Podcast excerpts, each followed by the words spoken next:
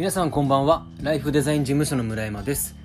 ご視聴いただきましてありがとうございます。え僕は元リクルートで中小企業様の採用支援をしていたりえ事業会社で人事の責任者をしたりなど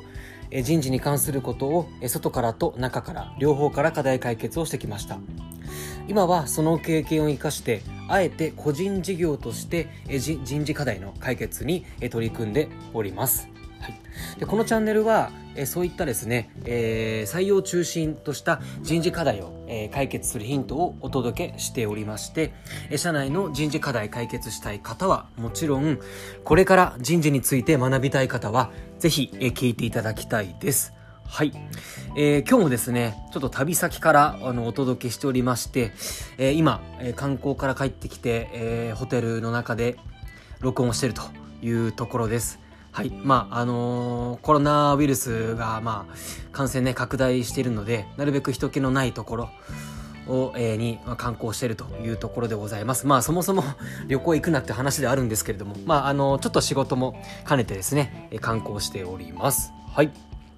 で、今日、えー、お届けしたいテーマはですね、えー、勇気を出して今までに採用したことのない、えー、ターゲットを採用しよう。そうすれば、え意外な思ってもみなかった、えー、業績や活躍をしていただけたりしそして事業を拡大できるよっていうそんなテーマでお届けしていきたいなと思います、まあ、つまりこれはですね、えー、それぞれの会社さんで、まあ、メインとなっているあの採用ターゲットってあると思うんですようん。あの、こういう人を、えー、取りたいなとか、こういう経験をしている人を、えー、主に取ってるよとか、あとはまあこういう考えを持ってる方とかね、なんとなく、えっ、ー、と、こういった人物像っていうのがあると思います。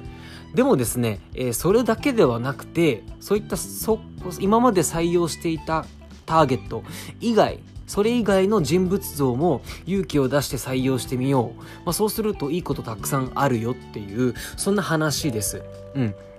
で、ちょっとまあせっかくなんで、今日のまた旅先にちなんだ、えー、話なんですけど、今日、えっ、ー、と、運転してたんですね。運転、はい。で、まあガソリンがなくなってきてしまったので、あ、ガソリン入れなきゃなと思って、ガソリンスタンドに入ったんですよ。うんで、もう本当にガソガソリンがもうなくなりそうだったので、あの、もうどこでもいいやと思って入ったんですね。で、そこのガソリンスタンドって、いわゆるセルフではなくて、ちゃんとそこの、えー、店員さんがガソリンを入れてくれるっていう、まあ、そんなスタイルのガソリンスタンドだったんですよ。で、そこ入って、ちょっとあれと思ったんですね。で、えっと、3人いて、1人は店長らしき人、で、もう2人がですね、ちょっともうご老人あの、いいおじさまっていう、年齢5、60歳ぐらいかな。もしかしたらそれ以上言ってるかもしれないけれども、まあ、その方々2人いて、で、その2人が接客してくれたんですよ。で、そこで感じたのが、あ、いいなって思ったんですよ。すごく接客、丁寧で、っていうかまあ、全然もう、なんて言うんだろう。接客接客っていうそういう感じでもビジネスライクな感じでもなくて本当素の状態でありのまま接してくれてで本当にこう優しくて丁寧にうーんやってくれたと。すごくこうその接客にいいなってなんか気持ちいいなって思ったんですよね。うん、で僕千葉県に住んでるんですけど大体どこのガソリンスタンドもっていうかまあ全部かな。アルバイトさん若い子なんですよね。うんまあ、今日行ったそのガソリンスタンドもしかしたらそのおじさま方はうん、正社員なのかもしれないし、ちょっとあのアルバイトなのかどうかわかんないんですね。まあ、もしかしたら定年迎えた後の、まあ、アルバイトかもしれないですけど、ちょっとこ詳しいね、雇用形態まではわかんないんですけど、まあ、とにかくそういったまあ60歳以上かな、の方々が接客してくれた、その接客がすごい良かったなっていう話で、で、僕の地元は、まあ、ほとんど若い子がアルバイトでやっているというところで、ああ、なんかいいなと思ったんですよ。で、で、えー、っと、まあ、何が言いたいのかというと、こういった、まあ、ちょっと失礼な言い方なんですけど、まあ、ご高齢の方だったり、まあ、あとは、あと女性とか、フリーターさんとかね、うん。まあ、いわゆる、その就職をするっていうことにおいては、こういう方々ってちょっと不利じゃないですか。どうしても。うん。不利なんですよ。っていう中で、まあ、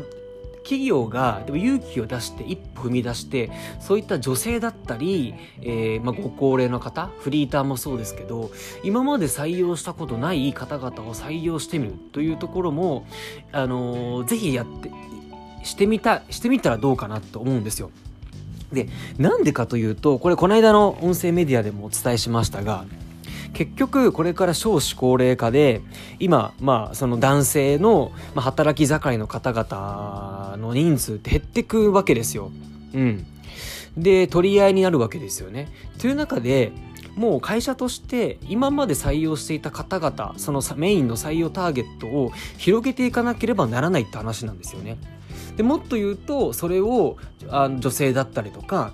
えー、ご高齢の方々フリーターだったりとか今までもしそういった方々を採用していないのであればそこのターゲットも狙いに行くべきななんだと思うんです。でもっと言うと政府もですねそういった方々フリーターさんとか女性あとはご高齢の方々を採用するっていうことにすごく、えっと、政府としても取り組みをしておりましてそういったそういう方々を雇用した場合ですね例えば助成金を支給したりとか、まあ、国から何かそういった援助があるだとか、えー、そういった国としても取り組みをしているんですよ。